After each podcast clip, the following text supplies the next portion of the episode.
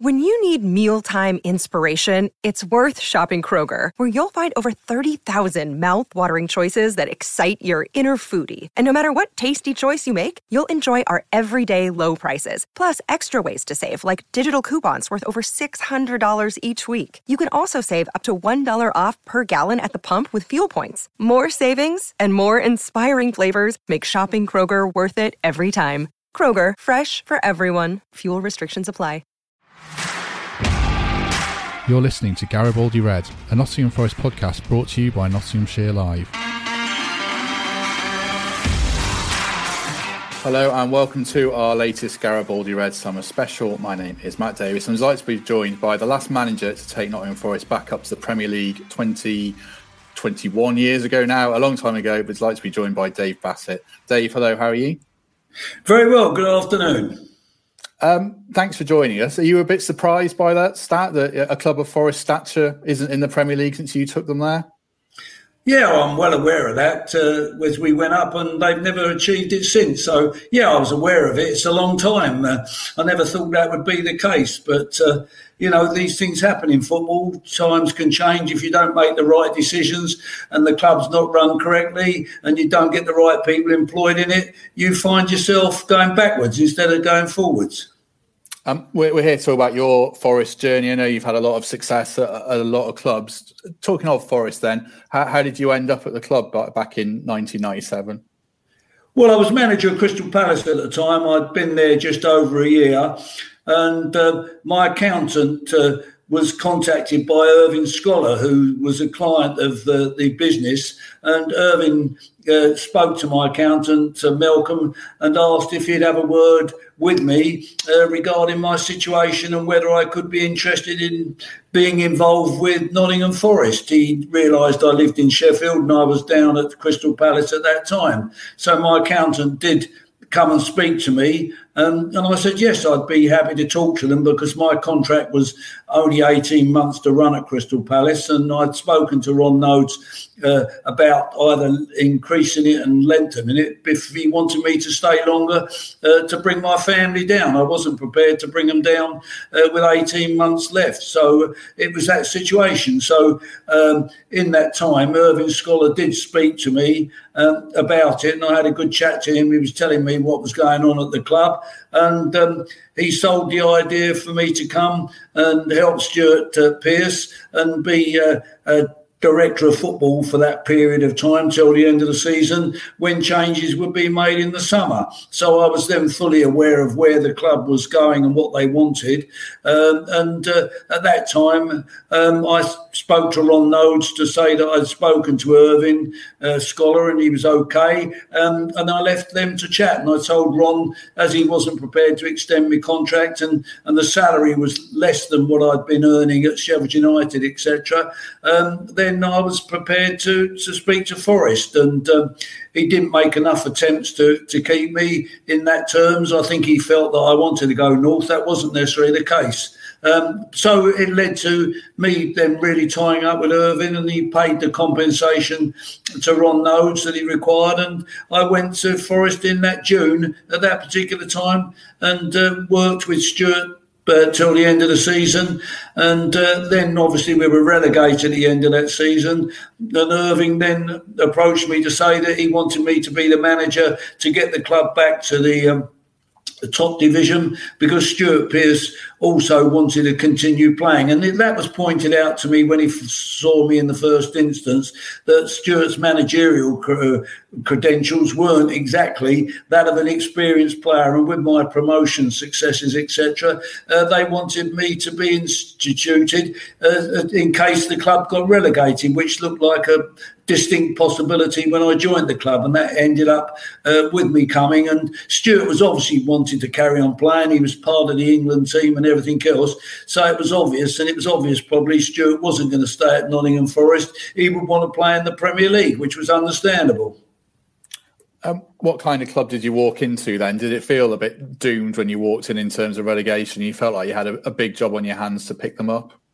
Well, I wasn't running the team at that stage. You know, I was coming in, so I wasn't coming in to hijack Stuart out the way at that time. I was there to support him and give any help eh, on any coaching when he needed it. But basically, I was there to oversee and see about players and how we could strengthen the team. Um, before the transfer deadline, which we did. We signed Pierre Van Hooydonk at that time uh, in the hope that he might be able to score a few goals because that was a problem. Um, so, yeah, I was there. And uh, again, you, uh, to, to assist Stuart, not to sit on his shoulder like a parrot telling him what to have to do. You know, he'd been around football and uh, he wanted to continue that. And uh, we conversed, we got on okay. And uh, as I say, I dovetailed him because I was more or less certain that that uh, I was going to be manager the following season, come what may. So you take over in the summer then. Um, what, what were your feelings about that squad? They had quite a good core of players. Obviously, Stuart was going to go. Were you quite comfortable with what you had, and you just felt you had needed to add a couple more to bounce back? Yes, obviously the, the, the, squad was a decent squad. He'd been in the Premier League, they were experienced, and I was confident that there was enough good players there. It needed some infusion of players. I mean, Van Hooydonk was uh, brought in, and um, I felt that. Uh, in the Premier League, he didn't do us any credit in that particular few months when he joined us because players have to settle in. But I felt that uh, he was going to be a decent player. Kevin Campbell, I loved uh, from Arsenal and knew, but Kevin had hardly played. He'd been injured. So I felt that with those two up front, we had a, a firepower that was there. But of course, Steve Stone was there, Chris Bart Williams, Ian Woan, Scott Gemmill, um, Steve Chettle, and Cooper, and Mark Crossley, you know, were a good backbone to the side. So I felt that we needed to improve in one or two positions. Um, obviously, the left back situation was going to be a situation that needed looking at with Stuart going. I felt we needed more thrust in midfield, and uh, I'd I'd done scouting around. And as I say, during that time, I'd followed Alan Rogers and had good reports. So we made a move to get him in at left back. Andy Johnson at Norwich had been watched uh, continually and was a robust all action midfield player that uh, was available, and we managed to get him as well. And Geoff Thomas, I always knew was a, a decent player, experienced, been around, done it played for England, was a very, very good choice uh, on a free transfer. I knew that possibly injury wise he might not be able to do all the games, but I certainly knew he, he would add something to the midfield area. So we, we managed to add one or two players like Thierry Bonalair to give us cover at fullback, left back, and right back as well. Um, so I was, you know, I was fairly confident with it. And buying John Helder from Norway, I was well aware of him because I was tracking him at Crystal Palace, uh, and uh, we were able to buy John to add to the centre half cover. The only problem was that Mark Crossley got injured and um, uh, with a back problem. We signed, we had to sign Marco Pascolo, the Swiss international, but for some unknown reason it didn't quite hit it off. And we signed Dave Beasant, you know, later on as the season went on, early on, in terms of bringing experience to it, having worked with him and knew that he was more than capable to add experience to the squad. So let me ask you about some of those players that you brought in there. There's obviously good players, but there's quite a few characters there. I mean, did you know what you were getting with Alan Rogers when he he, he sounds quite lively as a, a, character, and Andy Johnson? They sound like a hell of a double act. What were they like to, to manage? Well, I, I didn't know the, how quiet they were going to be. Uh, Andy Johnson certainly turned out to be a bit crazier than I thought he was, uh, but I was I was well aware that he was a character and he was lively and um, he was full of confidence. Uh, he, he, wanted to come to uh, to Nottingham Forest. He could have gone to Crystal Palace, Steve Coppell, because as I said, Andy Johnson was on my watch at Crystal Palace, and obviously they decided, and Ron Noades that they thought that uh, uh, with Crystal Palace getting promoted at that end of that season. Um, obviously, I was looking upon, well, I should have stayed and got promoted with Crystal Palace, but that wasn't the case. But Andy decided to come to us because he felt that Forest was the right club for him. So, you know, that he could have gone to the Premier League straight away, but he felt that he could add to it. And uh, Alan Rogers, again, funny enough, was, had been tipped off to me when I was at Palace uh, by Steve Coppell because his uh, father was a Tranmere Rovers fan who said that Alan Rogers by, was by far you know, the best left back in that division as he was at that time. And so again, we used that, and Alan was clean. And of course, they were lively lads. Uh, you know, I want characters. You want characters to be stand up. Obviously, they were coming into a squad where there was quite a lot of experienced players, and there was no point in having any shrinking violets in that uh, team as such. Obviously, it was a bit more delicate with Thierry Bonalair and uh, John Helder coming in because they were coming from foreign countries where obviously the culture's a bit different, and usually these type of players are not quite as flamboyant as some of the English players as such. And of course, we had Van Hooydonk already, who was a different type of individual and very confident. Um, and as I say, I felt that we had enough defensive work people to do a good job, and midfield creativity as such, and also we, we had a good firepower up front. Yeah, I mean, how did you manage that dressing room then? Because you you'd been at Wimbledon with the kind of the spirit that had been there. Uh, you know, the reputation rules and have that crazy gang spirit. What did you? Uh, how did you handle that Forest dressing room with with some lively characters and experienced players? What were you after there? Well, I didn't obviously uh, handle it the way I'd, uh, Sheffield United and and uh, Wimbledon were totally different situations. These players were different. Uh, they were used to a different style of football. Um, people would say I was going to long ball. Well, we didn't play long ball at Forest. Anybody who saw us, we played total football. But you've got to pick the players that can play the way you want to get the best out of them. And trying to play long ball with that team would have not been correct. They wouldn't have been used to it, and they weren't geared for it uh, athletically. Um, they were a football inside, and we added footballers to the team. So uh, we, we, ended up, uh, you know, playing, you know, good football that suited the team and scored goals and entertained in that season in, you know, reaching record points and goals and uh, etc is that a gripe of yours? The kind of the reputation of long ball that you seem to have because, like you say, that Forest team didn't play long ball stuff; they played horses for courses. Is that something that irks you a bit as a manager? Then not really, no. You're, you're lumbered, but, it, but what I did was Wimbledon was a miracle. It's one of the best soccer stories in the history of the game. That what was achieved at Wimbledon, what they did, um, you know. So what we did was correct. It was the people, other people decided that this was the wrong way to play, and they didn't like it because it's hard to play against long ball. It's very physical, very demanding, and you have to be athletic. And so certain players can do that. And the Wimbledon team and Sheffield United they covered the, the yardage that you needed and they played to the, their strengths and it always caused problems. So you you know if you're upsetting people and you're being successful, the reason they're trying to do is decry you. But of course the media jump on the bandwagon and like to criticise it. In all the teams at Wimbledon, we always went out to win. We didn't play like passing the ball around at the back just for the sake of it.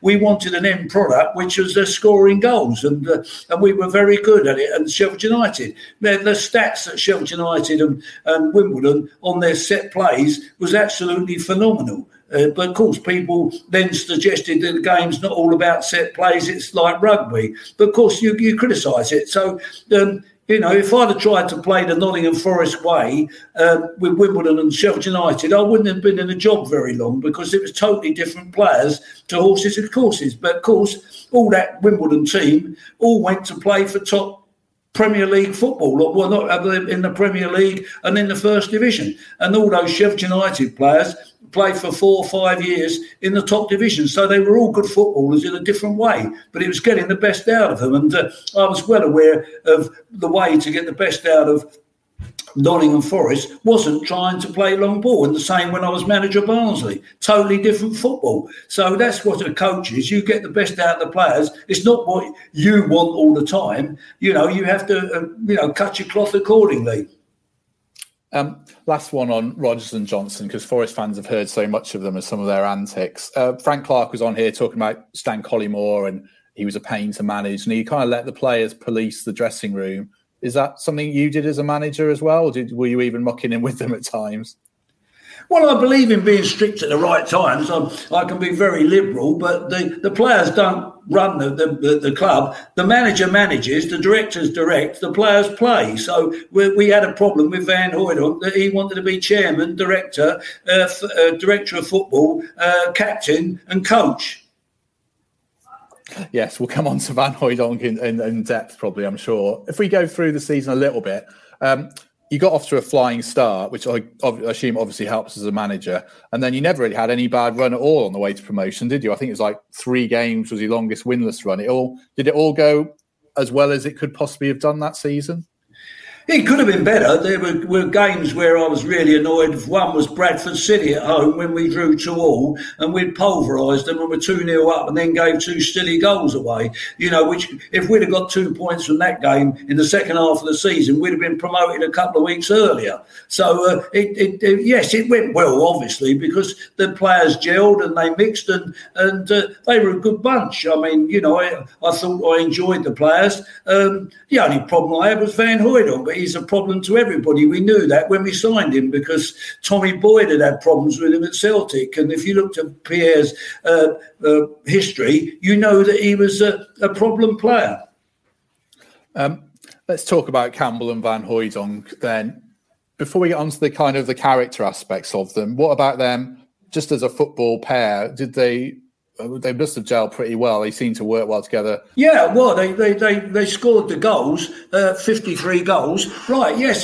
So you've got to say that's a, that's an excellent return. Uh, as I say, Kevin Campbell was a player I rated very highly. You know, he was prepared to run in behind players, whereas Van Hooydonk didn't. But Van Hooydonk had some great skills and ability of taking up positions to score goals. And, and he was superb at penalties and free kicks. I would put him up there easily with Beckham in that respect because his his ability to take penalties. I think he he's I think he's only ever missed one penalty, and uh, one of the amazing parts. Uh, well, I remember going to the '98 uh, uh, World Cup, and uh, he didn't take penalties when Holland were in a penalty shootout. He he wasn't on the pitch as such you know, and uh, I'd, I'd, have backed him against anybody. And he scored some some great goals from free kicks. But of course, what we analysed, Kevin ended up with 23 goals. But Kevin was brought down about six times from penalties and six times from free kicks, which Van Hooydonk converted. So um, Kevin, you know, got the positions to get the penalties and everything else. But so it was ideal that we had a set piece specialist in that respect um, with Kevin creating the opportunities, which was the, the case because Van Hooydonk really didn't get brought down for a penalty um, or any of those situations. Yeah, um, from what you're saying there, I mean, like Campbell, I think he's got the rec- he's the record English goal scorer without playing for England in the Premier League. I think so. Uh, would you actually say, in your opinion, Campbell was perhaps the better player given his all-round contribution? Yeah, at the end of the season, when we had the situation, we'd got promoted, and I thought we was going to move on and buy players. Um, uh, we had a problem, and uh, against my wishes, uh, Kevin Campbell was uh, sold. I'd have kept Kevin Campbell and sold Van Hooydonk because Kevin Campbell was more valuable to the team than Pierre was. Um, and Pierre, and he was less of a problem. He was a, you know, great fella. He, he combined well, and uh, as I say, he, he, did a great job. I wanted to keep Kevin Campbell. I actually signed and agreed a contract with Kevin Campbell before I went off on holiday and missed the first weeks of training because I'd spent all the summer trying to manipulate, but the club wanted money. And I still, to this day, I was sold down the river uh, by the directors of the club selling Kevin Campbell um, and not just getting him to sign the contract, which he was meant to do the day after I went on holiday. And the excuses were used to not uh, to make out that the contract wasn't quite ready. And then Kevin through his agent, found out that the Turkish club was prepared to pay Kevin net what he was going to get gross from us. So all of a sudden, Kevin Campbell could receive all of a sudden another 40% increase in his contract and obviously wanted to go to Turkey. So that was a great disappointment. And then you had the whole Van Hooydonk strike situation. I mean, how do you look back on that at the time? And do you think you would have done anything differently now you know, with 20 years in hindsight? Well, the, the problem was, uh, as I say, Van Hooydonk thought he was uh, better than he was, and uh, he was in the Dutch side that played in that uh, 98 uh, uh, finals. But of course, it was then that the De Boer brothers decided to go on strike at Barcelona. It became sort of the in vogue things for players to go on strike. So he decided to go on strike. Now, he was he, one of his arguments was that you know, selling Ke- Kevin Campbell, he, he, he, was against you, of course. I was against it. And, um, he, you know, he felt that the side needed improving. And I was well aware of that as well, because when we came up, it doesn't sound a lot. I was promised that originally if we got up, we'd have £8 million to spend on players. Well, then the reality is that the club needed over £3 million because the share issue, etc., things had gone wrong. So that was available. And, and obviously, Kevin Campbell, I first found was my first interference from uh, board level with Irving Scholar, who preferred uh, Pierre Van Hooydonk to Kevin Campbell. So he wanted to get rid of Kevin Campbell. We actually wanted to get rid of Kevin Campbell when when I was uh, made manager, but I wasn't having it because I knew what Kevin Campbell uh, could do for us. So uh, we it was a problem. Again, with regards to Pierre, you know, for me, to, for a footballer to go on strike is absolutely despicable to actually do that, to not care about the team. I wanted the team to be improved, etc. But of course, that wasn't the case. And we had another problem where Pierre wanted Wim Jonk, another Dutch international, to sign for us. And I didn't want him in midfield. Uh, he wasn't athletic enough for what I wanted, and he went to Sheffield Wednesday instead. And, and, and I, my, I was proven out that he was unsuccessful at Sheffield Wednesday. He was nowhere near the success that they wanted. So, but really, as I said, it was none of Pierre's business who we wanted to sign. That was down to us. But unfortunately, we wasn't in a position to sign players what was the relationship like with Irving Scholar then? I mean, I, have had other managers on here before, and they've all had rocky relationships with the board. Eventually, was yours kind of difficult with him throughout, or did it deteriorate over time? Well, Irving, I, I, didn't mind Irving as a as an individual. Irving's a football man. He was at Tottenham, uh, but Irving liked to interfere. Irving thought he was the manager, and he's got a view on football, and he's quite hard work in that he's there. So you know, I wasn't at all happy when he rang me in America on holiday to tell me that Kevin Campbell were, wanted to move to Trabzonspor. He gives gives a different story to it, but Kevin Campbell rang me and put me actually right in the picture that he went in on the Monday as he was meant to. It took about four days of excuses that the contract wasn't ready or there was this hadn't happened, etc. And the same with Scott Gemmill at the same time. So it was a problem. So I realised for the first time uh, in my managerial career that I had people trying to tell me what to do. As a manager, you're involved to, to run the team and manage the team. If you do well, you take the plaudits. If you don't, then you know you can get the sack. But of course, in this day and age now, most of the owners want a recruitment or a head coach so that they can tell the uh, manager or the coach who they're signing, which, well, you know, is not my view of a manager. Is what's the point in somebody get, telling you to sign when you don't want to because you, the job as a manager is to know where the players are, know what players you want, and do the scouting and go out and do it. Because a lot of the managers and coaches don't ever go out scouting and managing; they just watch videos which are completely inconclusive. In that you want to watch what a player's doing when the ball's down the other end of the park or somewhere else. Uh, what is he doing? Is he tracking back? Is he tracking players? Is he working hard as such? So when you actually go and see, you see a totally different picture to what you see on video.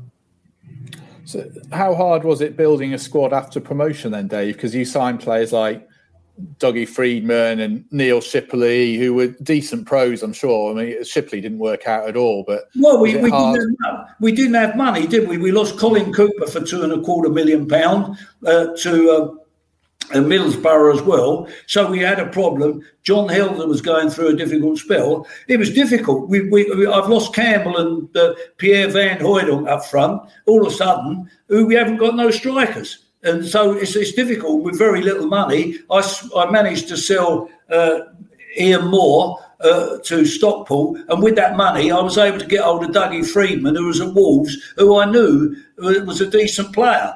Uh, but his time at Forest was a little bit difficult. And Neil Shipley, Neil did a great job for me. I signed him for a million pound at, at, Crystal Palace. He ended up leading goal scorer. He had a, had a real terrific time. I knew Neil wasn't as good as Campbell or or, or, or Van Hooydonk, but the choices available with the money I had, and we got Shipley for seven hundred thousand quid Now, you know, you weren't going to get many other Premier League clubs doing that. Palace had been relegated and Neil wanted to come. And then again, I proved my point. I went to manage Barnsley and Shipley was an absolute you know, well, got him from Forest for about 500,000. And uh, Shipley did brilliant at Barnsley. Unfortunately, he had a nightmare at Forest. He just didn't work out. And of course, you know, people are comparing them to with Campbell and uh, Van Hooydonk. Well, you know, it's, it's, it's, impossible, you know, in terms that, of course, Campbell and Van Hooydonk are better than those two players.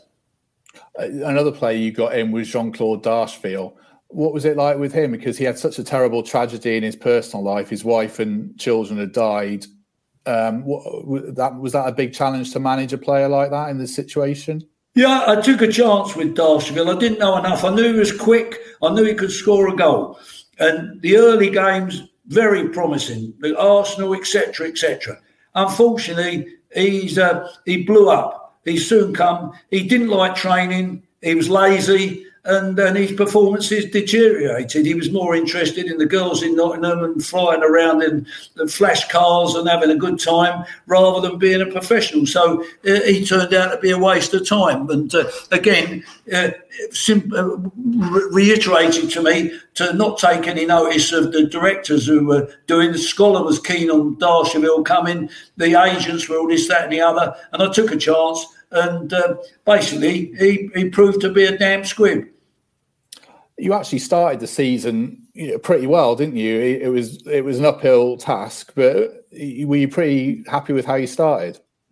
Uh, well, we should have got a point at Arsenal. Darcheville killed Martin Keown with his there and, and, and, that performance, and then we were done uh, with a free kick in the last minute with an absolutely you know reasonable challenge by. Uh, uh, the tank or uh, as such and on the right, and they score from the free kick, which meant it was three two three two instead of two two. So there was a point lost. Yes, and you're right. We the players worked hard and, and we managed to get a few results together. But I was well aware that we were well short um, of being Premier League. We were we weren't as good in terms of, of players. Geoff Thomas was struggling more with an injury at that particular time one or two other players weren't playing to their potential. Of course, there was people, experienced people like Stoney around and, and Woney and Scott Gemmill and Stevie Chettle who were around and Mark Crossley are seeing and thinking, well, we're a weaker team than we were before. So that get, makes it a little bit despondent. And, uh, you know, it can easily come in for players to do it. And then when the results start to go against you, obviously it's very hard for the players to motivate themselves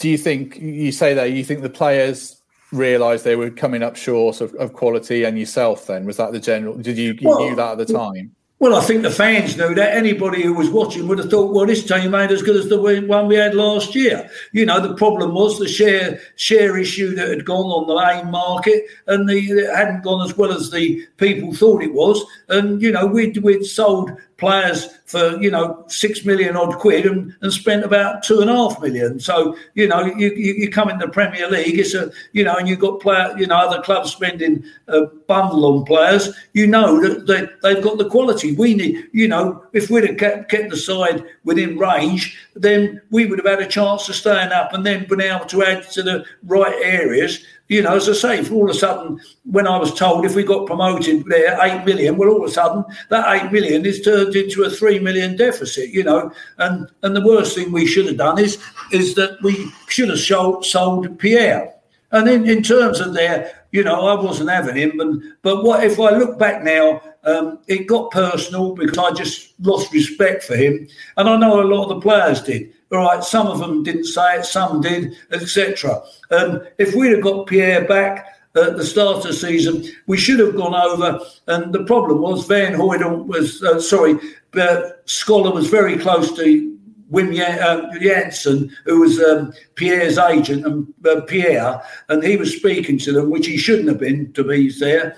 But what we should have done, and I should have done, and Scholar, we should have gone to Holland and we should have said to uh, Pierre, come back and we'll sell you straight away. Because there were clubs interested at that time. Leeds were very interested at six or seven million pounds.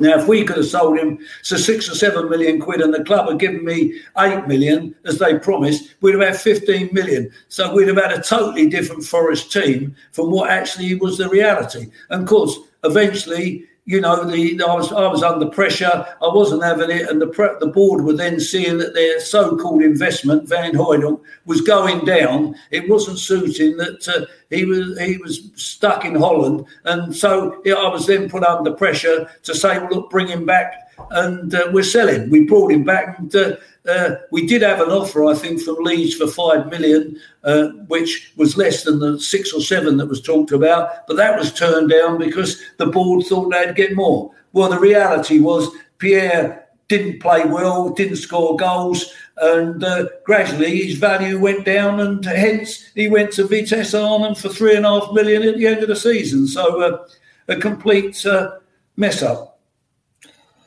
So when he came back, then I mean, I guess you, like you said there, you thought he was going to be sold to Leeds for five million. I mean, how was it having him around the squad with a struggling team? I mean, it, uh, he's a good player, but did it, it, make it even worse after November when he came back?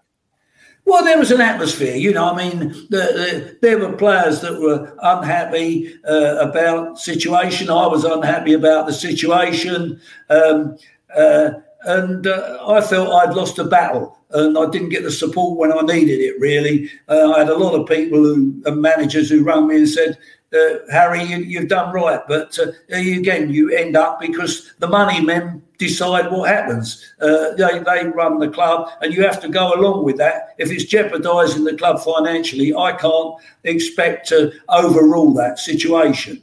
Uh, and uh, it, it, ended up a mess, really. You know, what looked a good promotion. Looked like we could go on and consolidate in the uh, the Premier League, build up and build a side that could challenge for uh, the top six at some time in the future. No, I'm not, I wasn't suggesting that I was going to take Forest into the top six in the next couple of years. I felt comfortable there, but I felt if we got it right and we got the right young players and we could recruit well, then we could achieve anything because I'd done it with Wimbledon. I'd got Wimbledon to the top six. I'd got Sheffield United always, uh, who were a club who was selling players anyway, uh, you know, always to halfway in the league. And I'd have settled with that with Forest. And, you know, hopefully then we'd have had one or two youngsters that would come through the youth uh, at that time uh, in the future. And also the recruitment could be involved with getting good athletic technical players.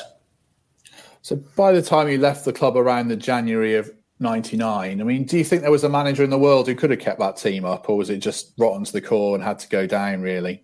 Well, it's easy for me to say Ron Atkinson failed, didn't he, miserably? Uh, you know, I don't think any manager would have done because I think the players were shocked. No, no, I'm not making excuse for the players, but it, it must have been very difficult for them when they, after the effort they had put to get promoted, to, to get up and then see the club the way it was really. Um, so I, I, I, don't think any manager, but of course you can't, you know, you never know. You know, things happen, but they went for Ron. They thought Ron would do it, and uh, it, it, failed. When you left, um, were you angry? Was it almost a relief because, like you say, there was no way you were going to keep that team up? What were your emotions? Well, I, I, knew I knew who would take the, who would take the uh, responsibility with Van Hooijdonk coming back. You know, uh, he scored a goal, but you know, some uh, congratulated him and everything else. Um, and there was an atmosphere. And Van Hooijdonk had disregard for me. He didn't respect me. He thought I was a long ball manager and all the rubbish that goes with it. But you know, the problem is if you start listening to the players, then you've got a major problem. But at Forest, they did listen to Pierre, and uh, obviously that affects. So once I said to my wife when Van Hooijdonk come back, I said, "It's not if, it's when I get the sack now." I take it you. I mean, I think you obviously haven't buried the hatchet with Pierre. Do you think there's any scenario where you and him could make amends, or is it? Is it Are you joking?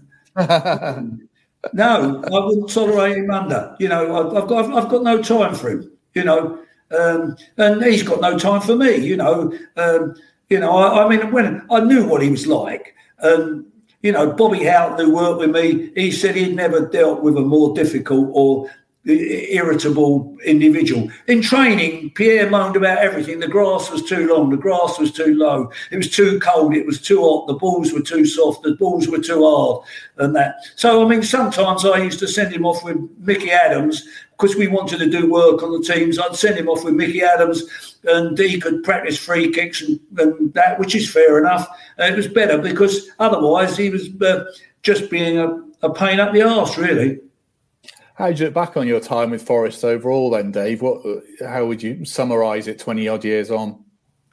Well, I, I, obviously enjoyed it. The, the, year of promotion was tremendous. It was full of emotions. We, I mean, we got it on the last home game of the season. We had ninety whatever two points, and we still won promoted, which was ridiculous. But it was a real good, and you know, I enjoyed it. I enjoyed it. It's a, a good club good training ground at that time, and even better when we built we built Wilford, which was my I instigated that and said if you want a, a you know a good academy, you've got to buy that ground, and they must spent money on that. So you know that was the right decision. But you know, no, it was it was a good year, and I was looking forward to it. You know, and to get promotion was a great relief and everything else because I was under pressure uh, pressure to get promotion. You know, it wasn't a matter of we can you know have one season in the championship. Basically, they wanted it straight away. So that's a hell of a difference to staying in the Premier League. Of course, when things turn sour and it becomes difficult, it was disappointing. Really, with hindsight, I should have told them when they were sold Campbell to stick their job and uh, go and manage somewhere else where you get respect. I mean, do you feel vindicated then that you were right all along? You know the way they ran the club. Look at them now; they've, you know, they've only made the playoffs a couple of times. I mean, I mean that that era where they went on the AIM market and all that, we all looked great and everything else, and they made money available when I came there at that time to buy uh, Rogers and uh, Johnson uh, and that. To, so they made money available for that and to bring people in. Of course, it went downhill. You know, when you've got businessmen who are concerned with wanting to increase the share price and all this, that, and the other, and it don't happen, and all of a sudden they're businessmen at the end of the day. They're not real football people. They're in it to make money, and that's the case. You know, uh, you know. I laugh now. People talk about the owners of these football clubs. They're businessmen. They're not. They, they, they're in it because the, the, the clubs are worth billions of pounds to them. You know, they're not going to just have any, any Tom, Dick, and Harry on the board to tell them what to do, and that doesn't happen with businessmen. Mm. Who were some of the best players you worked with, Darling? You took quite a few to Barnsley with you. Who were the players you took? You have a lot of respect for who you worked with at Forest. Well, I, I, I, I had a lot, all the respect. The only one I didn't at the end, and I mean, Pierre was, you know, just a nuisance all the time, and everything else. Um, I mean, he told me the story that when he was at Celtic, that uh, Tommy Boyd, the coach, he suggested he goes to Holland and look watches the Dutch coaches because you're useless. So I suggest you go and improve your techniques there. So that tells you something about him. Tommy, Tommy Boyd was a, a, decent coach and a decent manager. So you, you, when you've got somebody is like that, you know that the eggshell life is is there. Really, you know, we should have sold Pierre because he'd done his bit for us. He'd got us promoted. He was going to be a nuisance in the Premier League. I mean, the year, the, the games he played when he joined us in March, I think he scored about one goal in about 14. So he didn't show that he was a prolific goal scorer. The thing with Pierre, he needs people to make chances for him. He can't make them himself. And he's not the most uh, willing person that wants to run around to pressurising people. Uh, you know, that's not in his game. His game's all about the glory.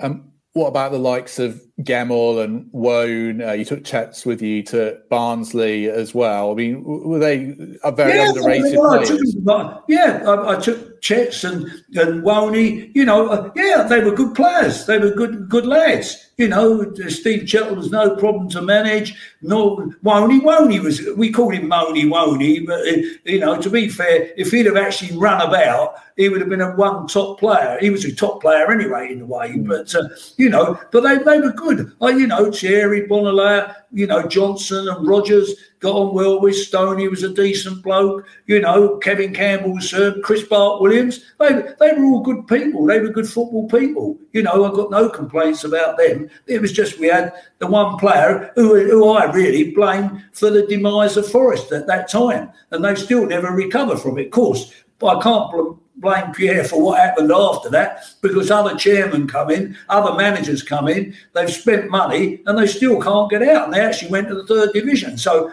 I mean, really, you know, it's been 21 years of, you know, sorrow, really. You can't say that Forest, because of what Clough did, is a first a Premier League club, and it should be. No club can say that situation because we know that if you slip away, you see clubs like Sheffield Wednesday now in League One, Sheffield United up and down, and various clubs like that. Crystal Palace used to be like that. So you know, again, it, the, the, the, people that have run the club, or the or, you know, a combination of the boards of directors and also the managers haven't been able to uh, produce. Um, listeners would be interested in what you're up to these days, Dave. Are you still involved in the game, uh, watching the odd bit of scouting or anything like that for people? No, no, no, no, no, no. I could have, I could have scouted for people, but I'm a manager, not a scout. I did scout for uh, for Alex Ferguson at Manchester United when I left Forest. He just rang me up and said, "Look, you know, have a rest, come and do a bit of scouting for us." in the next uh, period. And I enjoyed that, I'm going abroad. I'll tell you a story on that one. I, I, I, went to Bordeaux to watch a game for Manchester United, and I'd been to Bordeaux with Nottingham Forest. Uh, when I went with Manchester United, I got better treated than I did when I was manager of Forest. Do you miss it? Do you miss management the day to day? It sounds like you have a lot of stuff to deal with owners, but being in the yeah, I, I, did. But of course, now come, yeah, of course, you, I missed it. I mean, you know, the, the, the way where you're as a manager, the thing you miss is the interaction with the players, working with the players, match days. Uh, you know, not the hour or so before the game, the actual game, the elation, the disappointment, the whole thing of it. You know, a lot of the other things you have to do, the press, you've got to do it. You don't necessarily enjoy it, but you've got to do it. And so you do it the best of your ability. And that, you know, the, the days there's, you know, when you've had a great performance and you win a game, you know, and the fans are happy, you know, you feel euphoric about it as well. But of course, when you lose, you can go and be very miserable. And unfortunately, the loses, the losses uh, affect you more than the winning. What are your memories of Forest fans then? I know you had the highs and the lows at one extreme or the other. I mean, what what what would you say about Forest fans? Yeah, the Forest fans, I wasn't sure that they really appreciated me. You know, I think there was comments. Um, I remember Brian Clough, you know, being a little bit behind the scenes. Oh, is this the manager that plays with the ball in the air and things like that? And I had a feeling perhaps I was being a bit uh, negative myself. Um, with the Forest fans. Uh, of course, they were used to a certain amount. But since uh, leaving and coming back, I found there was more. Um, more feeling for me than there was, you know. So, you know, when I've ever gone back, I've always been made very, very welcome by the Forest fans. I've got to say, I really wanted Forest to be probably my last job. You know, I fancied thinking, you know, if I can do five or six years, like or seven years I did at Sheffield United, here and we can build a side, then you know I'll be delighted. So I was disappointed, but uh, uh, things turned pear shape, and what can you do about it? Just to say, I was you know very disappointed to have to leave. But of course, I knew that the way it was, you know, it goes round, and I knew that I would have to pay the price because they just want to change. They just think sometimes bringing a manager in can change it around. Well, the atmosphere wasn't conducive to that, and we didn't have enough good enough good enough players to do that. Are you still watching lots of football today? Then are you still enjoying the game just as a fan almost? I don't enjoy the football anywhere near as much as I used to. There's too much backwards, sideways passing. It's all based on possession going nowhere. You know, I was always brought up that uh, the idea is to score goals. If you score more goals than the opposition, you do that. When I had the Wimbledon and the Sheffield United teams, we weren't the best, but we never played negatively. When we went to Old Trafford, we went for it. We might lose four to four one or something. But then you know, to I've won at Old Trafford, I've won at Anfield, I've won at all these Chelsea and all those places by being positive. You know, and again, my sides have had situations when we come to Forest. I mean, my record against Forest was excellent with Wimbledon. I, uh, I think I lost once. We then, you know, beat them in the cup, beat them in the League Cup, and it was always very good. We always fancied ourselves. We knew Forest were a good side, don't get me wrong, but we went for it. We, if we sat back, we did it. And we went to Wimbledon, we went to Old Trafford, Anfield, Tottenham, Chelsea, won there. We won by being straightforward. And again, with Sheffield United. So I've always wanted a positive side. And, you know, the Forest side we had was a positive side because we scored all those goals. Mm. Do you think managers overcomplicate the game now then? They just try and be too clever by half? Well, overcomplicated. I, I just sometimes wonder whether they think about winning. I mean, I hear a lot of managers saying we play the right way. Well, what is the right way? You know, if you're losing and you're bottom of the league, you can't be playing the right way, can you? If you're at the top, you must be doing something right. So, you know, I think there's this stigma that. Uh, you know, that's been brought in, that this DNA that you've got to roll the ball out of the back and you've got to start there. You know, there's more than one way to skin a cat. And the, the way it was in when, when those times, you know, you met different teams who played different, you know, and they all change it now. But there seems to be this uh, uh, incident that they talk about possession, which the media talk about. And I think I saw Carlo Ancelotti said possessions never won anything. Um, as we record this, we're right on the eve of the Euros. Can I trouble you for a prediction? This is going to come out after England's first game, so they might have lost and be right up against it. But can I trouble you for a prediction for the Euros? Well, I, have uh, I fancy Italy. I've um, uh, I've had a, I can bet because I'm not with a club. I've had a bet they get win it. I've had a bet they get to the final, or a bet to the semi final. I just think that uh, they may be in the right frame of mind that there to do it. I think, obviously, you know, it's easy to go for France because they've got some very good players in France as well. And I think England have got some very, very good players. You know, I think uh, in this day and age, to Mason Mount is and Foden are tremendous players. They're, you know, they're they're, they're top notch at an early age. You know, they're like Rooney at the age he was, and Bobby Charlton at the age he was, and everything else. And you know, I still think that Reece James is, has got the potential to to, to do very very well. Um, so again, with the with the front players, Harry Kane is a top top player. Uh, and in my opinion, he should clear off from Tottenham and go and enjoy himself with one of the top clubs because Tottenham are not going to be a top club for 10 years till they get the debts paid off. So, uh, yeah, I think we've got some good, very good players. Well, it's been a great pleasure talking to you, Dave. Uh, thanks very much for giving us so much of your time. Um, thanks to everyone who listens along as normal, and we shall be back with another special uh, this time next week.